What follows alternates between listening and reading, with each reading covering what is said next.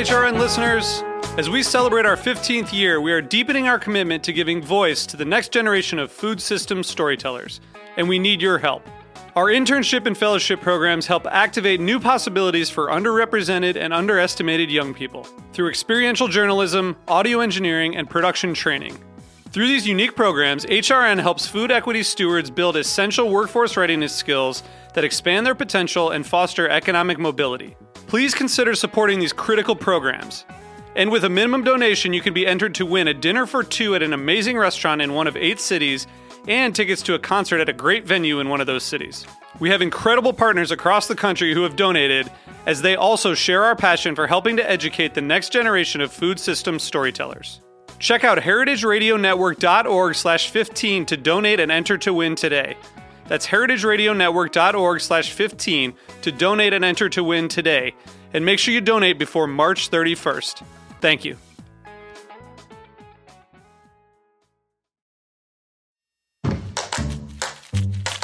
I'm HRN's Executive Director, Caity Moseman Wadler, with a preview of the next episode of Meat and Three, our weekly food news roundup. The topic? Restaurants and rules. Some rules are based on religion.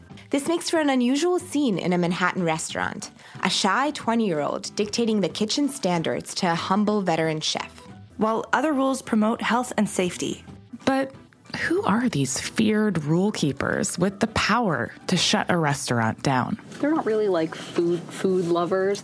Some restaurant rules fall outside the domain of the kitchen. All civil rights issues have basically, uh, at one point or another, revolved around the bathroom. For more, tune in to this week's Meat and Three on Heritage Radio Network, available wherever you listen to podcasts.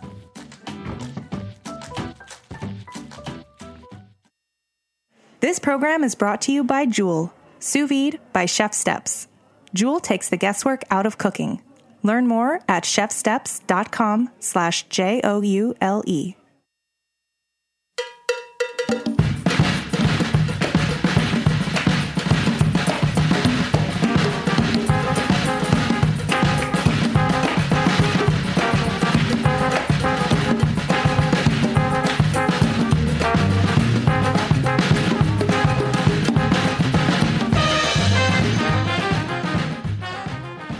Hello. Welcome to All in the Industry on Heritage Radio Network.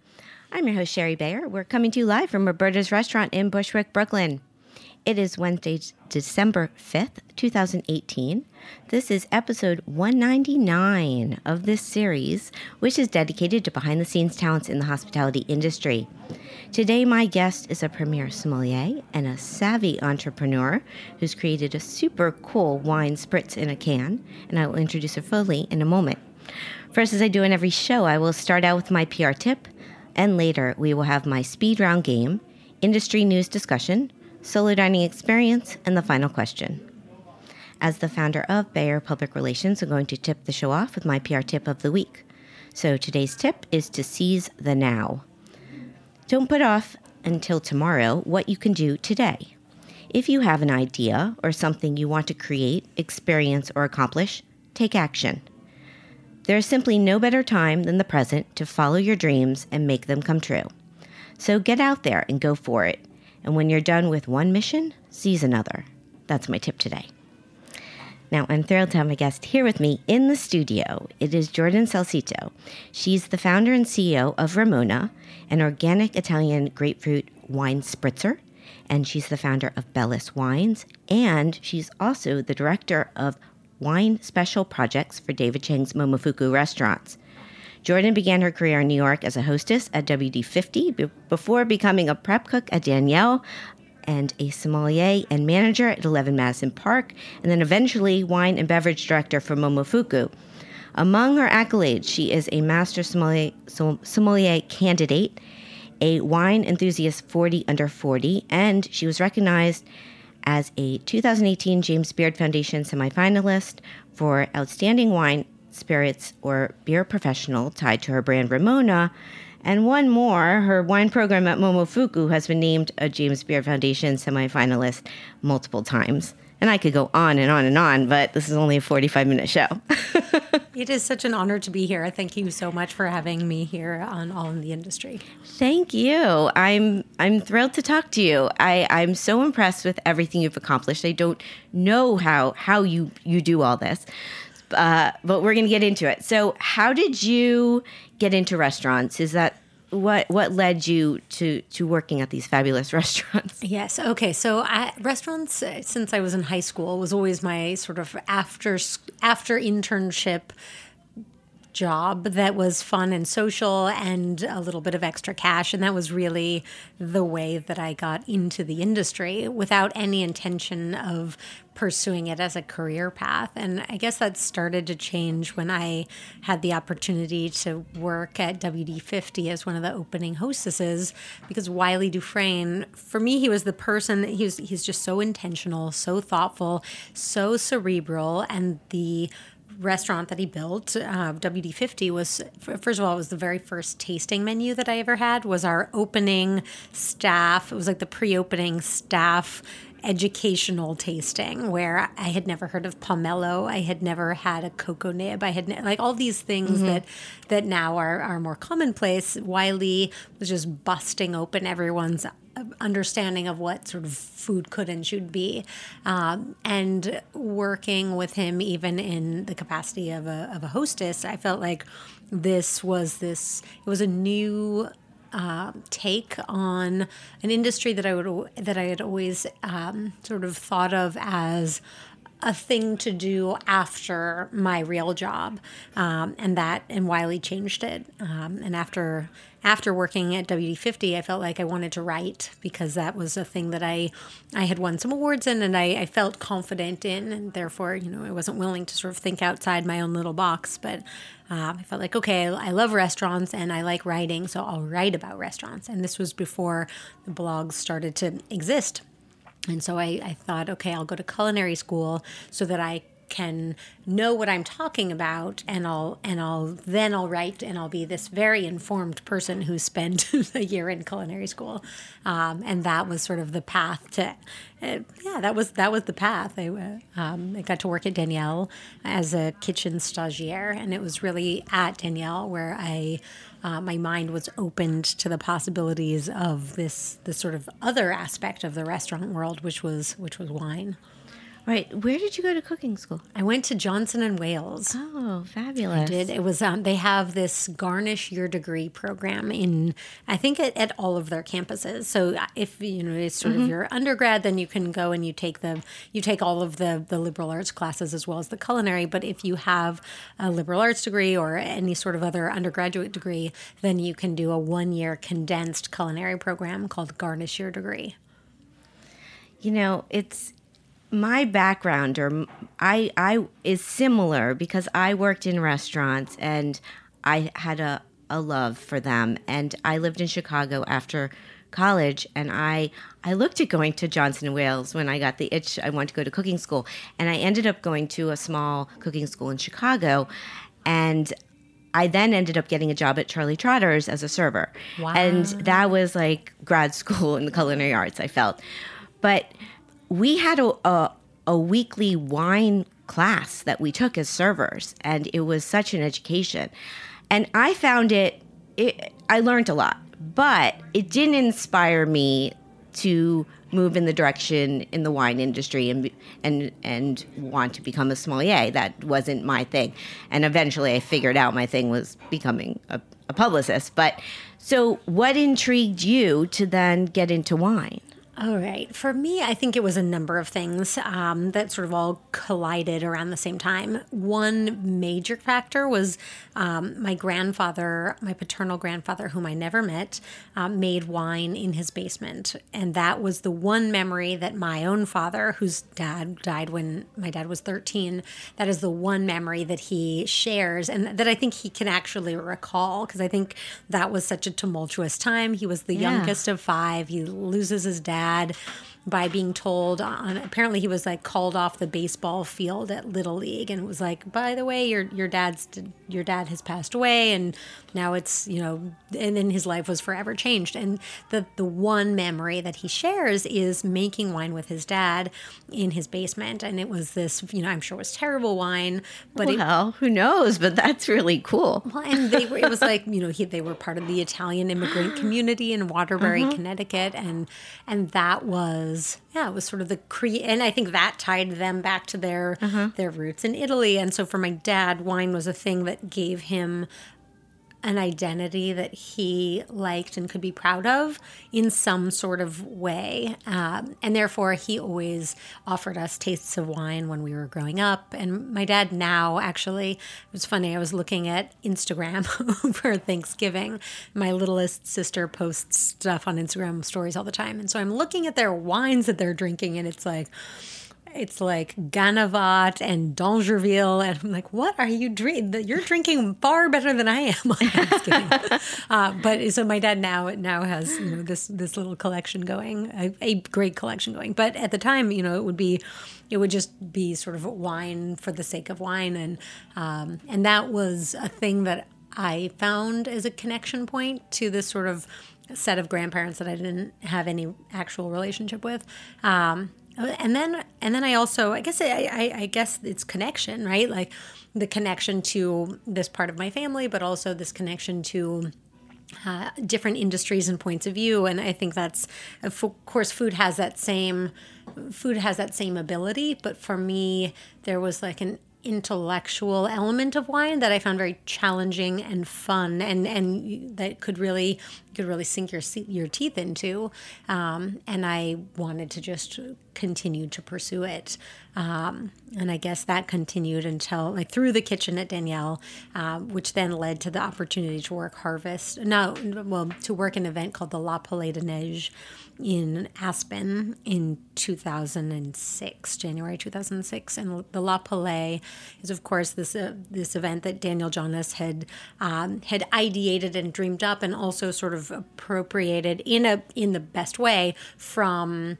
Uh, from Burgundy culture, and it's this harvest party where um, where the spirit is potluck, and all the winemakers bring wine and a dish, and it's this wonderful, raucous party in Meursault every year. But but Daniel felt like it would be a good idea to bring it to the U.S. And the particular year that I got invited to cook was um, the year that they decided to make it very, very small and intimate, and it happened to be in Aspen, Colorado. And um, and so I was cooking alongside Daniel and then the chef de cuisine of DB Bistro at the time, uh, whose name was Olivier, and he was dynamic and wonderful. Um, and then and then like seven of the great Burgundian winemakers of the time, who are still some of the great winemakers today. So it was Christophe Roumier, Jean-Marc Roulot, Alix de Montille, uh, Jean-Pierre de Smet, Dominique Lafon, and a couple others. And um, and Daniel was the one who said, "Look, you are great, and you really." You clearly have, you clearly love what you do and you love this industry, but it seems to me that you really love wine. You should pursue that. You should work harvest in Burgundy. That's what you should do next.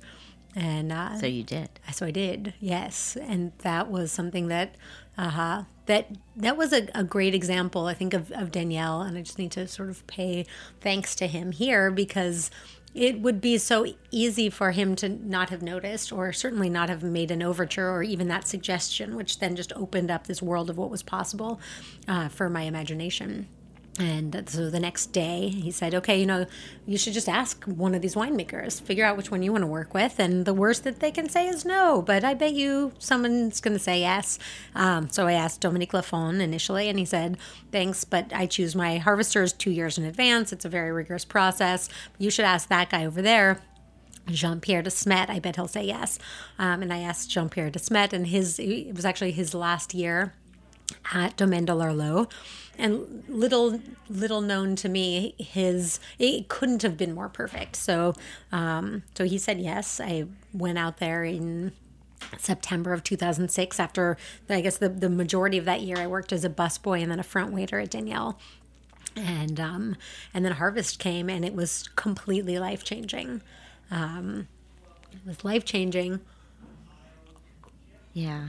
Oh, sorry. Um, because it was just sort of right then be it was finally you know the the sort of stories that you can't read in books are are then all of a sudden part of the dinner table conversation and and the vineyards that you can read as much as you want about, but you, it's it's impossible to sort of feel how the light hits one vineyard differently than another until you're in the middle of that vineyard picking, or you see that the bugs are different. Like the one vineyard had a whole bunch of these weird ladybug-like bugs, and then another vineyard was like open and sunny and had like these beautiful praying mantises. And it was and it's now every time I drink those wines, I think of being in the vineyard and of course, you know, it was backbreaking and all that, but um, but the way you're describing it, it's magical. I'm like, it's it's uh, you're selling it. I'm It like, I want to go. It I want to experience this. Oh yeah, gosh, yeah. It was also it was good to hear like, oh, you know, it's very hard work working in the vineyard. Oh, I'm sure. Well, but like everyone tries to sell you on how hard it is, so that Mm-hmm. you're not going to be able to do it, and then of course you just go in with this sort of mindset of, okay, great, I'm I'm going to do this, and I'm going to prove everyone wrong, and it doesn't, you know, Right. I'm used to hard work. I'm typically lugging giant pots of stock around the kitchen, or I'm polishing glassware for hours, you know, whatever Yeah, it is. I, I think the restaurant industry uh, prepares us for whatever it is we decide to do. does. It is very physical and, and hard. What led you to Momofuku? Because you've been with the restaurant group now for a while. I feel I think your role has changed a little bit over the years. Yes. Oh my goodness. Um, so that was, I mean, Dave is just so wonderful, and I guess I would say the the moment where um, it, where I began working at Momofuku was the moment where I had just decided to no longer work in the restaurant industry. I thought, okay, I'm going to focus on Bellus. I'm really going to take some time away from restaurants, and and I thought maybe I would go to business school or something like that, and um, and so, but I had I had agreed to work a dinner at Copain with Wells Guthrie. So Wells had invited my husband Robert and I to select and pour wines at this dinner, um, and we knew he was doing a chef dinner series. And we knew the restaurant was Momofuku, um, but I, I had no expectation that Dave would be there.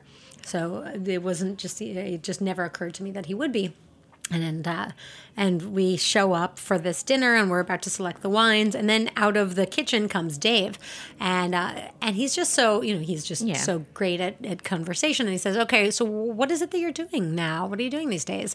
I said oh actually I've just decided to take a break from the restaurants. I'm going to focus on my wine company. It's going to be great blah blah blah. And he says that's cool. Uh, I'm actually looking for somebody to to to oversee my my programs at the restaurants. Um, I see now that there's this wine community that is similar and just as engaged as the chef community, and we're not part of that conversation. And I want to be. Do you think you can help? Um, and that was how the conversation started. So we then continued to have several conversations. I was out in California, and I sort of, sort of at that point, I was so sure that I was not going to get into the restaurant industry that, uh, or back into the restaurant industry that I, it was it was a great place to start a conversation, and and it ended up working out wonderfully. And I, I sort of said, okay, these are things that are important to me, and uh, is that possible if I join this team? And he said, and he said yes to everything. Um, and my challenge, my mandate was to to make sure that we were doing compelling things with the program, to have fun with it, to understand the rules, break them when we felt like they needed to be broken, um, and to help build a, a culture of wine and at Momofuku and to and to build the association between wine and the restaurants. What year was this around? What you started with them? Yeah, so that was uh, we started conversations in I think it was December of 2012, which is now six years ago. And then my first day, by the time sort of all of our conversations had happened, and I think I had a trip to France that I had already planned, um, but I started mid February of 2013. Oh, wow. And so before, after the harvest, and for that, you were working in restaurants on the floor, and Oh, you yeah. just reached the point where you were Yeah, I felt ready for yeah the next thing. Exactly. And I felt like, you know, I'd worked at all these restaurants that I think for for me I'd worked at a bunch of different restaurants in the dining room and with with wine my first wine role as a sommelier was at Nick and Tony's and it was a summer position um, and that was so wonderful because Bonnie Munchin the G, she was the GM at the time she really gave me a lot of freedom and she said okay you know i'm taking a risk on you but i'm happy to do that and i know that you're going to work really hard and i know you're going to be great with the guests because i can tell that you care and so i felt like my job for that particular role was to care immensely and to have a maniacal focus on the guest and to learn as much as I could about wine as quickly as possible so that I didn't embarrass her or the restaurant. And that role led to the opportunity to interview at Union Square Hospitality Group because it was a, a, guest who came in. He came in every Friday night. His name was Josie. He came in every Friday. He would bring a bottle of um, California Chardonnay and a bottle of Bordeaux, or sometimes they were magnums, and I would and I would open them and we would chat. And at some point, he said, "What are you doing after this?" And I said, "Oh, I'm going to work uh, at I'm going to work Harvest in Meursault." And he said, "That's not a real job. what, are you, what are you actually going to do?" Come on, it is. He's like, "I know, I know that's going to be exciting, but that's not that's not a long term strategy." Um, and he was the one who said, "You need to interview with my friend, who is one of the owners of Union Square Hospitality Group."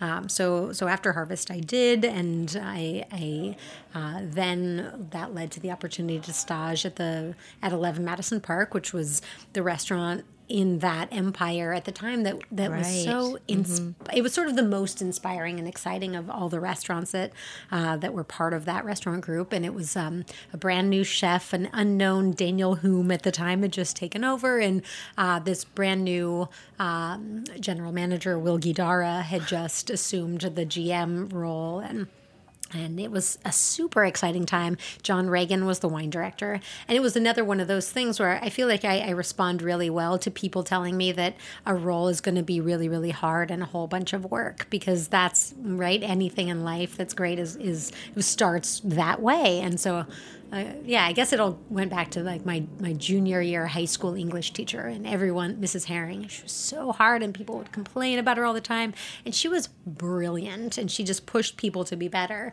And as a result, they they were. Um, so anyway, so Eleven Madison, John says, "Hey, you know, these are our goals, and are you on board? It's going to be a really hard road ahead, but if you are open to a lot of work, then you know." Please join our team. And that was an incredible education. Um, I guess that was 2007. We ended up winning the James Beard Award the following spring for outstanding wine service. And it was John who really. Uh, who really encouraged the structure of the master sommelier exam. So he is now a master sommelier, but I think at the time he was just starting to take that that exam and uh, um, and he would put together tasting groups, and he was very organized, and he really had this amazing platform uh, where he was an incredible mentor. And He was very difficult by by sort of reputation. He's he's difficult to work for because he has such high expectations. And I think as a young sommelier starting out, there was no better way, and it was not an easy way, but it was so valuable uh, to learn from him because he cared so much about the guest and he cared so much about wine in general and he cared so much about um, in fact, it was he was the first person I think who really ever said, you know, confidence comes from knowledge. So you have to have knowledge. the sort of confidence for the sake of confidence doesn't work on a in a Michelin. You know, we're going for Michelin three stars. We're going for New York Times four stars. Right. That is where confidence comes from. And that was so obvious. So like once he said it, but yeah. um yeah. anyway, that was that was the sort of beginning. I'm so so many great tips, so many amazing restaurants. It's uh it's incredible. Uh we could go on and on with with with stories and background, but we're going to take a little break and then we're going to talk a little more. We'll get into these businesses that you've started, all uh, which is incredible. So stay with us. This is all in the industry on Heritage Radio Network.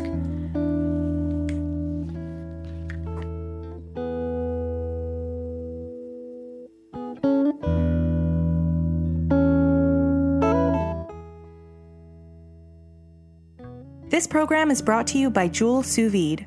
My name is Caity Moseman Wadler. I am the executive director of HRN and a real life Joule user. When you cook with Joule, there's zero guesswork, so steak, chicken, seafood, turkey, vegetables, and eggs all come out exactly the way you like them. The Paired app is intuitive to use and preloaded with all the recipes you'll need, and it has a great visual doneness guide. Joule is awesome for holiday cooking. It's easy to cook for a crowd and it's perfectly precise, so you can focus on entertaining without worrying about checking food temps, while Joule does all the work. You can try out new cuts fearlessly. One of the best things I ever made sous vide was a juicy, tender heritage goose with juniper berries, and it was life changing. And pro tip Joule is small and packs easily, so you can sneak it along on your holiday travels to be this season's food hero everywhere you go. With Joule, you get perfect food every time. To get yours, visit chefsteps.com slash joule and use code HRN as in Heritage Radio Network to get $15 off for a limited time. That's chefsteps.com slash J O U L E, code HRN. And happy holidays from all of us at Team HRN.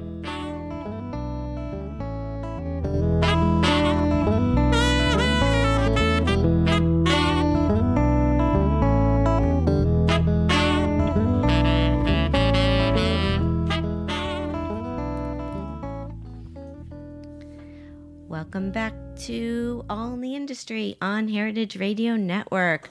I'm Shari Bayer. My guest today is Jordan Salcito. She is the founder of Ramona and Bellus Wines and the director of wine special projects at Momofuku. So let's talk about being the founder of these companies.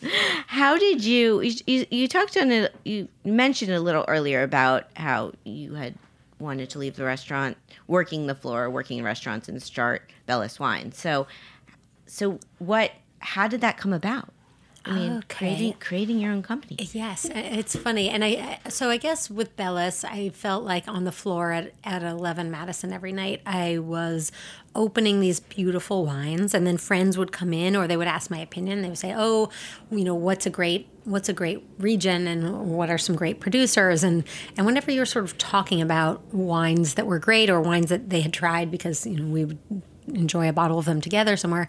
They just weren't available, and it, it, was actually I think this was back in when Bellus was we finally we launched in 2011, but the idea for Bellus really became pretty clear in 2010, and at that time there was not the same kind of in, at least in my experience, great wines that were accessibly priced. It was sort of like there were there were the you know industrially made accessible um, affordable wines that did not resonate with my value system. And then there were the great wines of the world, which were incredibly expensive and also hard to find. And I just felt like there was, especially in Italy, a, a region where, so after harvests in Italy I, or France, I, I, started working in Italy as well in 2008 and, um, and 9 and 10 and 11.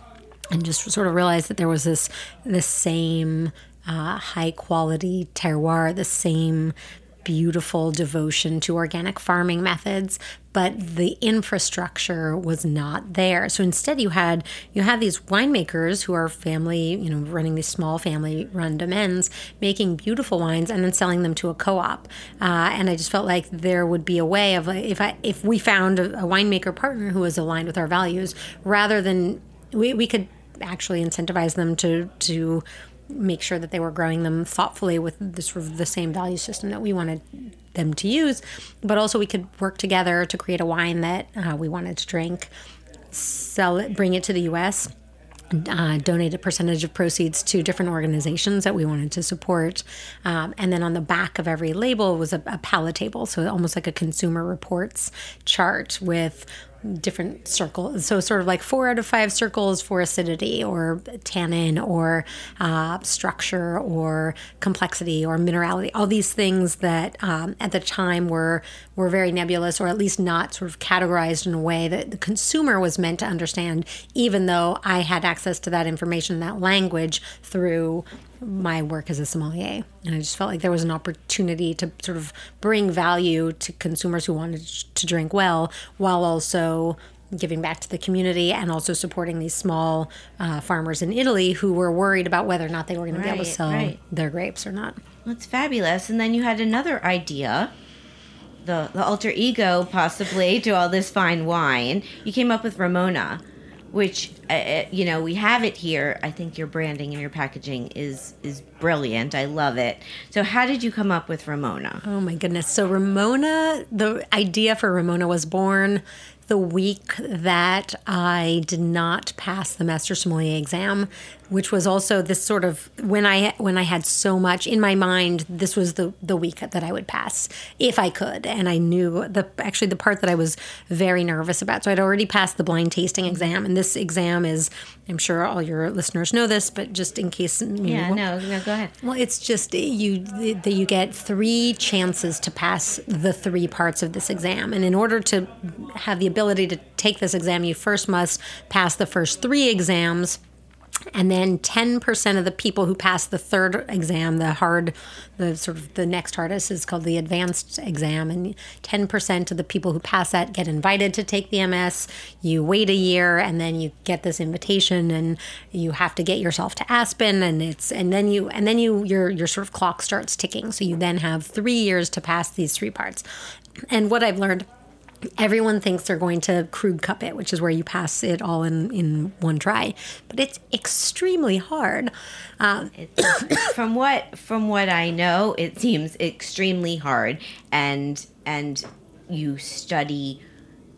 Uh, I mean, the studying, the amount of devotion and time you put into it is is tremendous. Yes. and it's it's it's it just seems like like almost impossible, but it's not because you can you can achieve it. yeah, and, and, and people have. I mean, mm-hmm. they're going through a sort of PR setback right now because Right. of the cheating, the blind tasting cheating. We talked about that on a previous show did. of mine. Yeah, Interesting. Yeah, but it was the big industry news of the week. It was. So we it, did. It yeah. really was. Well, and and I think you know, for me, the process of that exam was very valuable. But the particular year, this was 2015, um, our program at Ko, which you know, we I was it's it was such an amazing privilege to have the opportunity to build that list, and it's so fun. In fact, I was just there earlier today, and it's it's fun to look back at that program and be like, all right, we set we set this in motion. We built a program that um, that we're that we're still proud of today.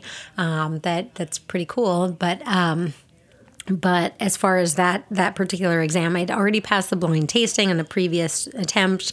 I passed nothing the second attempt, and the the part that I was extremely nervous about, I guess both of them, but really the theory exam, which is where you, you know for one hour straight, um, you get asked anything in particular this like minutia involving wine law. So like it, it- whatever. I mean people can find sample exams online and uh, but that that was the part that just requires so much memorization and so much studying. And and the the service of course i was studying as well. And it's it's like a service obstacle course. It's not like real service. But i was also on the floor every night at service.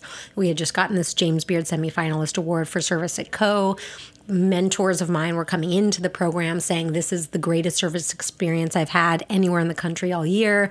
And and so I knew that I was sort of in my element just because when you're doing something every night for a year straight, you you you get into a groove. And I ended up not passing that exam by one by a few points on one table. It was the champagne table, um, and it was a, a you know you, you know when you f- you flub something and you know you flub something or when you when you know you're in your groove. And i was in my groove. So when i found out that i didn't pass i, I immediately thought it was theory. I was like oh no i flubbed theory wasn't it? And they were like no theory you passed with you you had a strong pass with flying colors. It was actually service. And i was like felt like someone gut punched me. It's like, service, what do you mean? They said, oh, you know, it was actually the champagne table. And it was somebody from the champagne table who was giving me feedback, a woman. And I said, it was the champagne table? Excuse me? Can you go into that further? And she was like, yeah, you know, we just didn't feel like you seemed like yourself. And it was so strange to hear that feedback. And now I now I have distance, so I can sort of think about it outside of a vacuum. But um, and none of those sommeliers have ever seen me work the floor. And I have seen you work the floor, and you're fantastic. Uh, it was just funny. Thank you. And it was No, just you really are. You have a presence. I mean, I've dined several times at restaurants you've worked at, Thank and you. and seen you work. So I, I Oh, you pass you. for me Oh, with service. Thank you. Well, it was just funny because it wasn't like I wanted or needed their validation from service, and especially on a Right. on a time where I knew that I had prepared and I didn't run out of time. And so it was sort of like, okay, that's the feedback. I got failed by a people who have never seen me working the floor for not seeming like myself in a context which it was just it was it was so tough to swallow. Uh, but it was the best thing that ever happened because it led to the freedom to then sort of reassess the direction that I was going and that I wanted to go and also to sort of rebel in my own way. And that that for me was sort of addressing what I had what I felt was a very obvious void. And that void was something high integrity, something that tasted that I felt tasted delicious, and something that was organic but fun and and a little bit irreverent, and uh, and that became Ramona. So Ramona is named after my littlest sister's alter ego. Um, I really I find it had sort of been an idea after this exam, but uh, oh, the other part is right after the exam, like within a matter of days, I learned that I was pregnant with our son Henry which was definitely not the sort of order of operations that I had that I had anticipated. And it ended up being terrifying in the moment, but once once I got over that sort of fear, I mean, at some point it's just sort of like you just, there's nothing you can do to change the Right. timeline of that. It is what it It's is. nine months and then, or less. You better hope it's nine months. Um, and so, so that was, that was sort of the, the push that I needed to rethink what I wanted to do and say. And, um and over maternity leave, I had the chance to actually focus on, on exploring Ramona. And fast forward, I guess about nine months later, and then we, No yeah, exactly. we had a test batch, and that was and and it and it did well. I mean, it was. I know how hard it is to sell wine as somebody who sold it on the floor, and of course with Bellus, and it's one one should never take for granted that that something will sell. And so with canning we made a test batch and i felt like it would be way too big and that how would we ever sell this? And uh, and then uh, of course we launched at labor day which is the wrong time. In my mind we should have launched in summer but you know everything always takes longer. And then uh, before the first day of summer we had completely sold out. And uh, and then we finally we we Right. shift production we sort of moved a few things and then we, we really like sort of exact we actually launched october 2017 about a year ago and uh, six weeks after we had uh, product here in the us we found out we were going to be part of the whole foods global program nationally Wow. Well, it's incredible, and and yeah, it's it's. I mean, you can't miss it. Ramona, the branding's fantastic. So, okay, we're a little short on time, but I have because we did a little rescheduling. I have two questions from past guests, and I wanna I want to get through them. So let's see if we can do these fairly fairly quickly, even though I don't know if we're going to. okay, so question from a guest on one an episode 191 I had on Sara Moulton. She's a chef, cookbook author, TV personality. She's amazing. She wants to know what is the it wine right now? Oh, the it wine right now is not how I think about wine. Okay. because because no be, but I, I be, Yeah. it's just not how I think about wine because because wine it's sort of like the it anything is so subjective and so i think for me the thing that's so beautiful about wine is that you evolve with it. And it's this journey it really is a journey. I know that sounds so cliche but it's like like so many i remember the first wine i really got excited about was some random argentinian malbec. And and now that's not really the sort of style that i gravitate towards but it was so perfect for me when i discovered it which then led me to become more curious about all sorts of wine so i think you know in the same way that many people start by collecting napa cabernet and then they realize they actually love bordeaux and then they actually realize they love burgundy and then that opens up their world and now they only drink german riesling or you know so i think wine for me is a journey and it's really like where do you where do you start your journey and start where you are? Start with whatever is exciting for you right now. I mean we just at Ko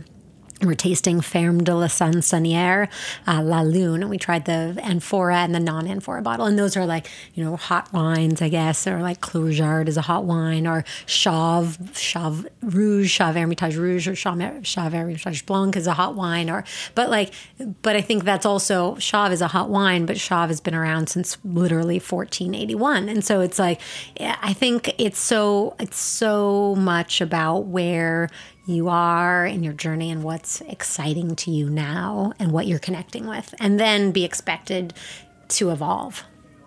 I love it. Okay, question for my guest on episode 198. I had on Jeff Gordinier. He's the food and drinks editor for Esquire.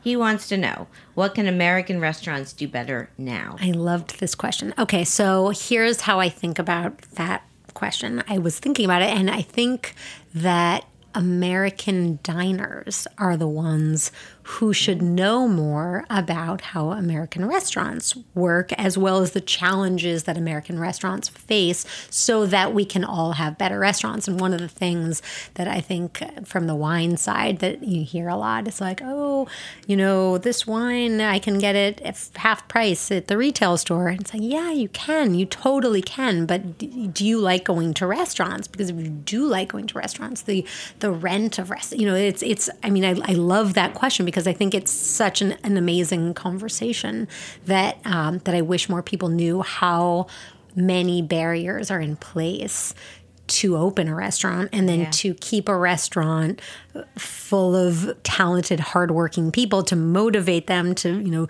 now with the raising the raised minimum wage people could make more probably as an uber driver so do we do we want a whole bunch more uber drivers in the street or do we want more professionals in great restaurants serving incredible food and incredible wine with the best glassware and a whole bunch of knowledge uh, to go along with it I agree. Okay, one more break here, and we're going to come back. We're going to play my speed round game and talk some industry news. Stay with us. This is All in the Industry on Heritage Radio Network. 遠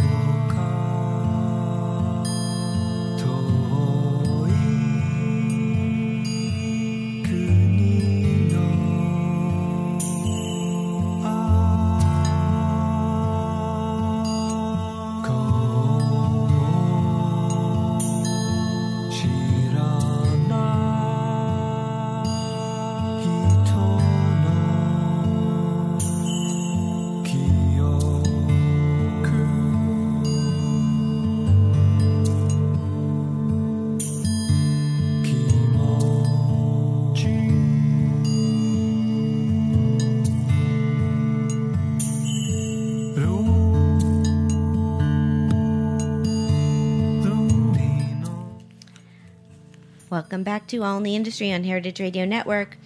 I'm Shari Bayer. My guest today is Jordan Salcito. It's time for my speed round game. So, what this is, is I name a few things and you pick your preference, such as chocolate or vanilla. oh okay So, uh, we'll see if we can we can go fast through this. Uh, how about we'll start out with eat in or eat out? Ooh, both It's been said before. yeah Okay. I mean, some days all I want to do is eat in, and then there's nothing better than going out with your friends or out on a date or you know, both, both. Both. Just eat Just eat. Wine, beer, cocktail, or mocktail. wine, cocktail, Love it.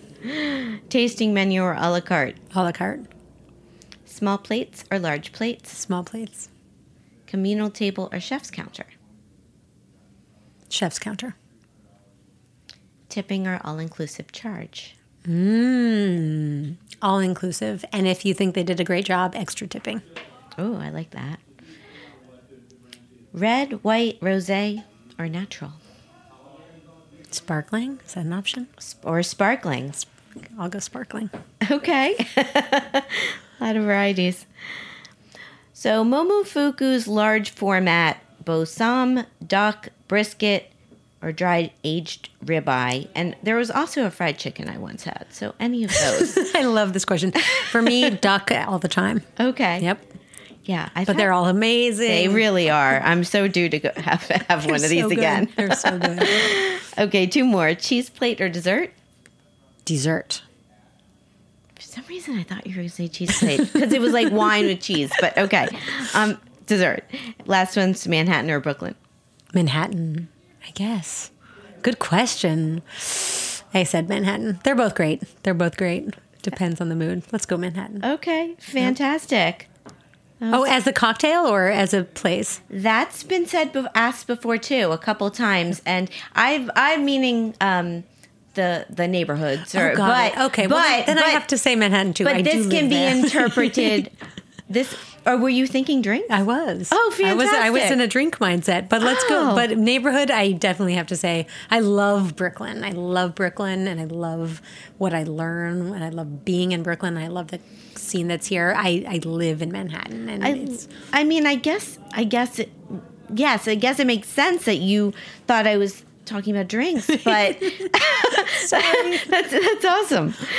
Okay, so industry news.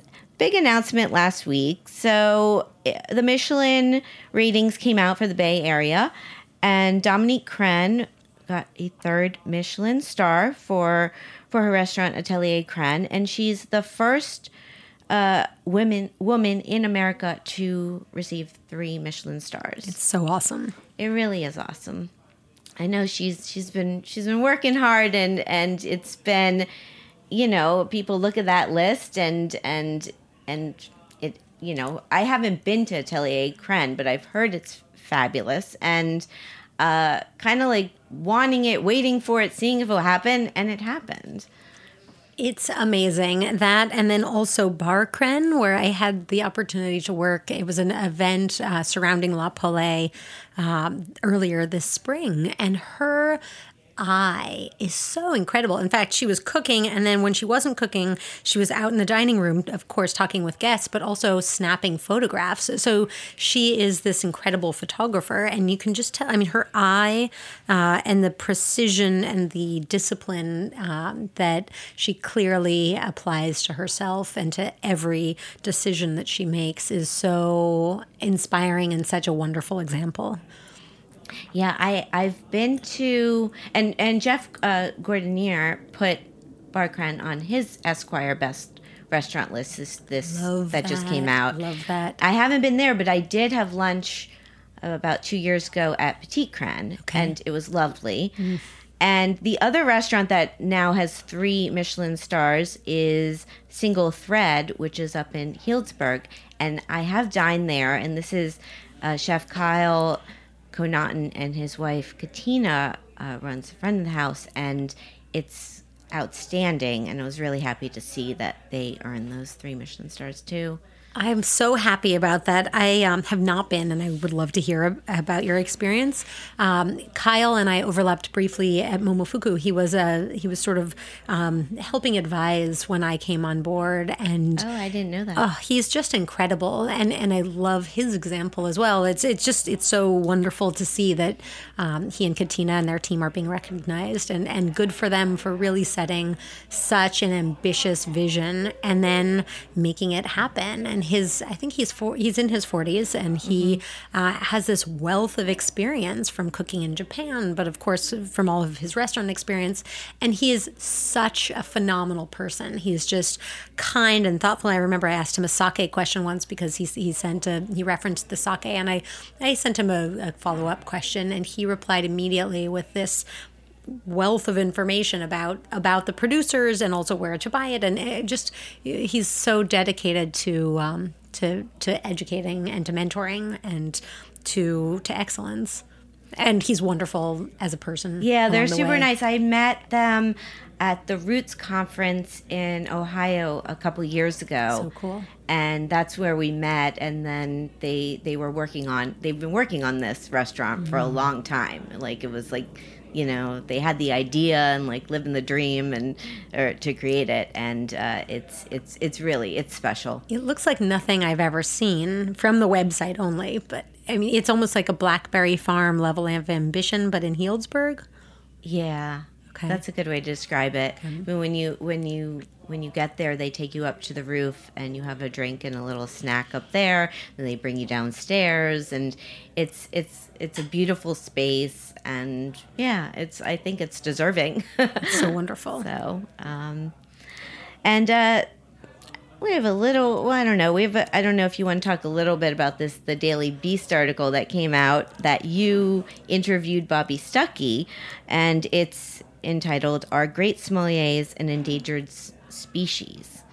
So, how did how did this piece come about? Uh, this piece came about. I was in Los Angeles for BevCon in August, and Bobby uh, was actually he was actually working the floor at um, at Republique, and he brought over a wine um, to try, and we started talking about it, and it's sort of this conversation just sort of started up as a side conversation, and um, and and then along the same time frame, realized that we were being asked to to contribute to the Daily Beast, and and I proposed this conversation. And the entire format is just sort of like yeah, just a conversation, and sort of see where it goes. Um, and Bobby is somebody who is so committed to guest experience. And I remember when he moved to Colorado and when Frasca opened, and it was just game changing for the entire state. Nobody had heard of a master sommelier outside of Aspen, but Aspen is a different, different than sort of the Denver Boulder area. And um, and he just he just cares about guests having a great experience. He cares about he just he loves wine and he loves our industry and so it's it's funny the the reaction i think um, has been eh, has been in uh, the, the there there have been so many different sort of pieces of reactions but i think the most thing that i hear is from people either dming me or uh, sending me emails saying thank you for writing this. We've wanted to see this and, and hear about it for a long time. And um, but i think it's it's really you know at the end of the day it's it's celebrating um, you know, just having a commitment to being great at, at whatever it is that you choose to do. And i think that that is um, the thing that that bobby was was just articulating as a form of you know loving this industry and wanting it to continue to be um, something that people invest you know their time uh, into um, into exploring and, and really become um, experts in whatever it is they choose to do. I don't think it necessarily needs to apply to the the restaurant Right. industry. Yeah, it's a great it's a great interview. It's a great read and I, I got a sense of that. And I, I've never dined at Frasca, but I've met him at events. I've seen him speak at conferences, and I've always been impressed with him and his whole his whole philosophy and everything that he believes in. So um, I thought it was I thought it was a great article. Thank you so much. You're welcome.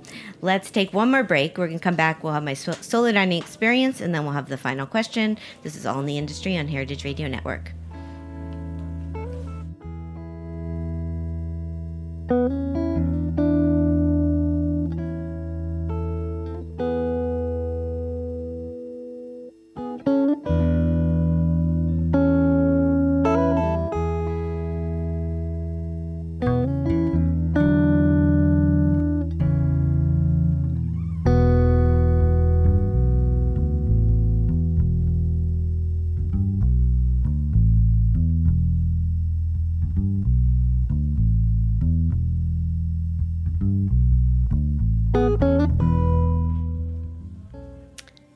Welcome back to All in the Industry on Heritage Radio Network.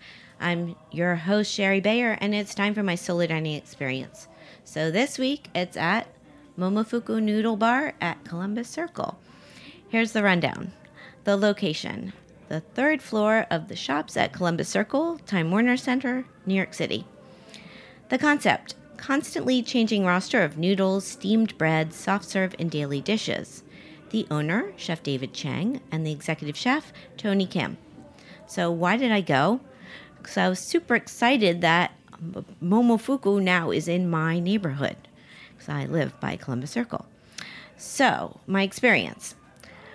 Last weekend, early on Saturday night, I arrived to see what the situation was. No, I did not have a reservation. And, you know, the beauty of being solo is I was able to get a seat right away at the chef's counter area. There was, seemed to be, there was a wait for larger parties, but that's, that's a cool thing about going solo. You can get in, and there is a large, chef's counter area and also a cocktail bar area, so it is good for soloists. Uh, my server was great. She guided me through the menu. There's a paper menu that you check off what you want to have, and I did so. And uh, I had a great time. I chatted with one of the chefs during my meal. It was it was really great. So what did I get?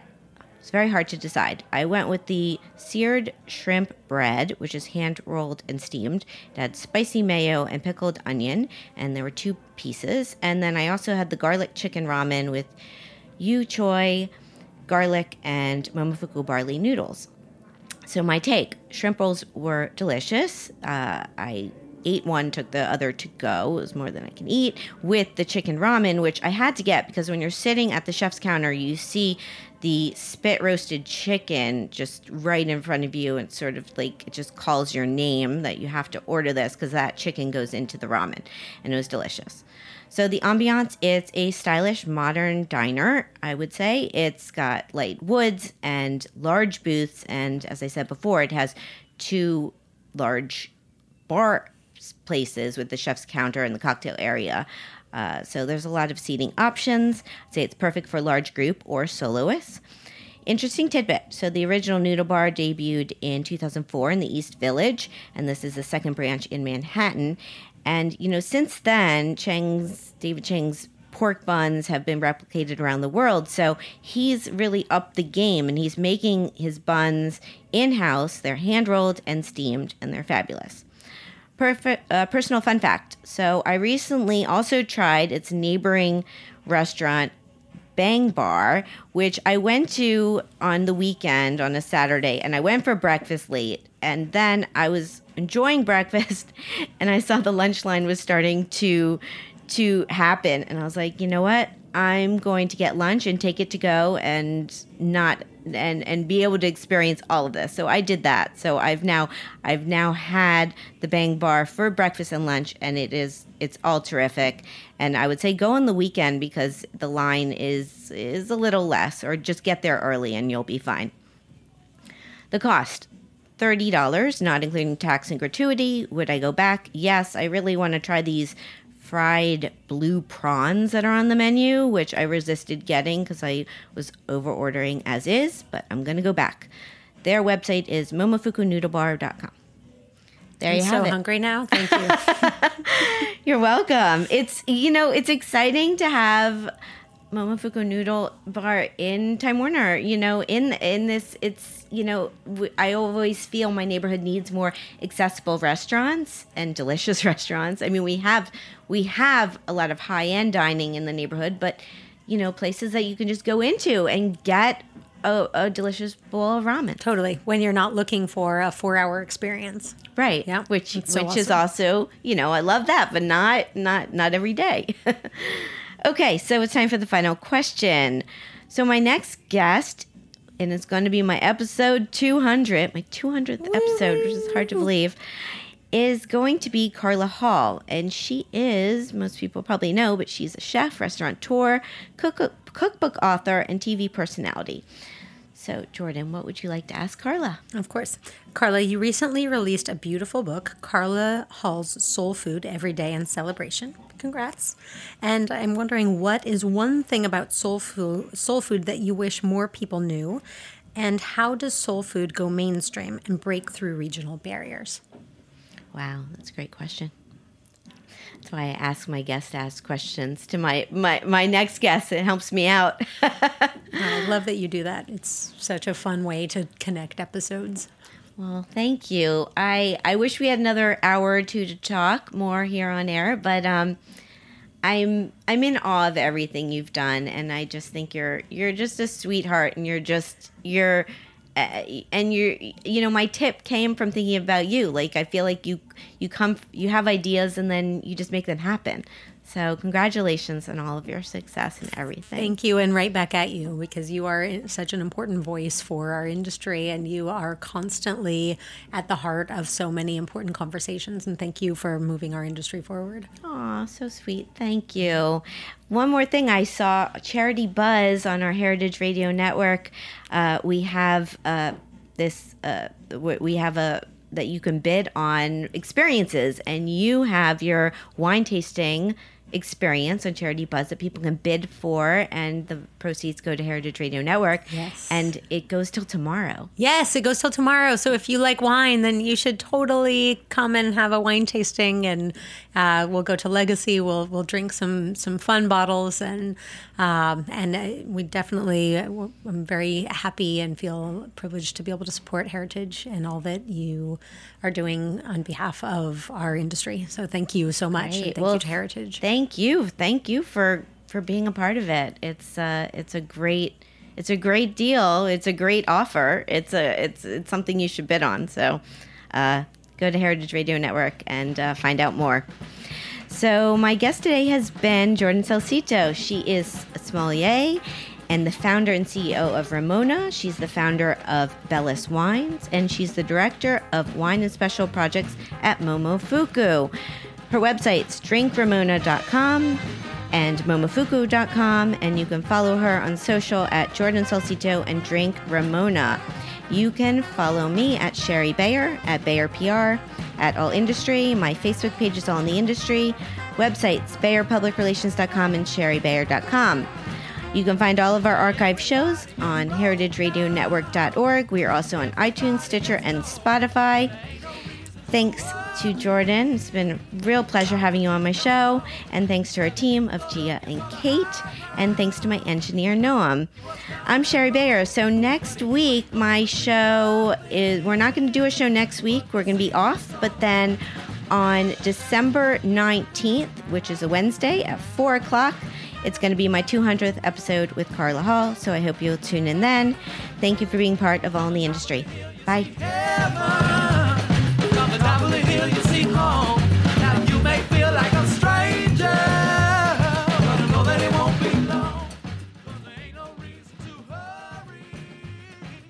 Thanks for listening to Heritage Radio Network, food radio supported by you. For our freshest content and to hear about exclusive events, subscribe to our newsletter. Enter your email at the bottom of our website, heritageradionetwork.org. Connect with us on Facebook, Instagram, and Twitter at heritage underscore radio. Heritage Radio Network is a nonprofit organization driving conversations to make the world a better, fairer, more delicious place. And we couldn't do it without support from listeners like you. Want to be a part of the food world's most innovative community? Rate the shows you like, tell your friends, and please join our community by becoming a member. Just click on the beating heart at the top right of our homepage. Thanks for listening.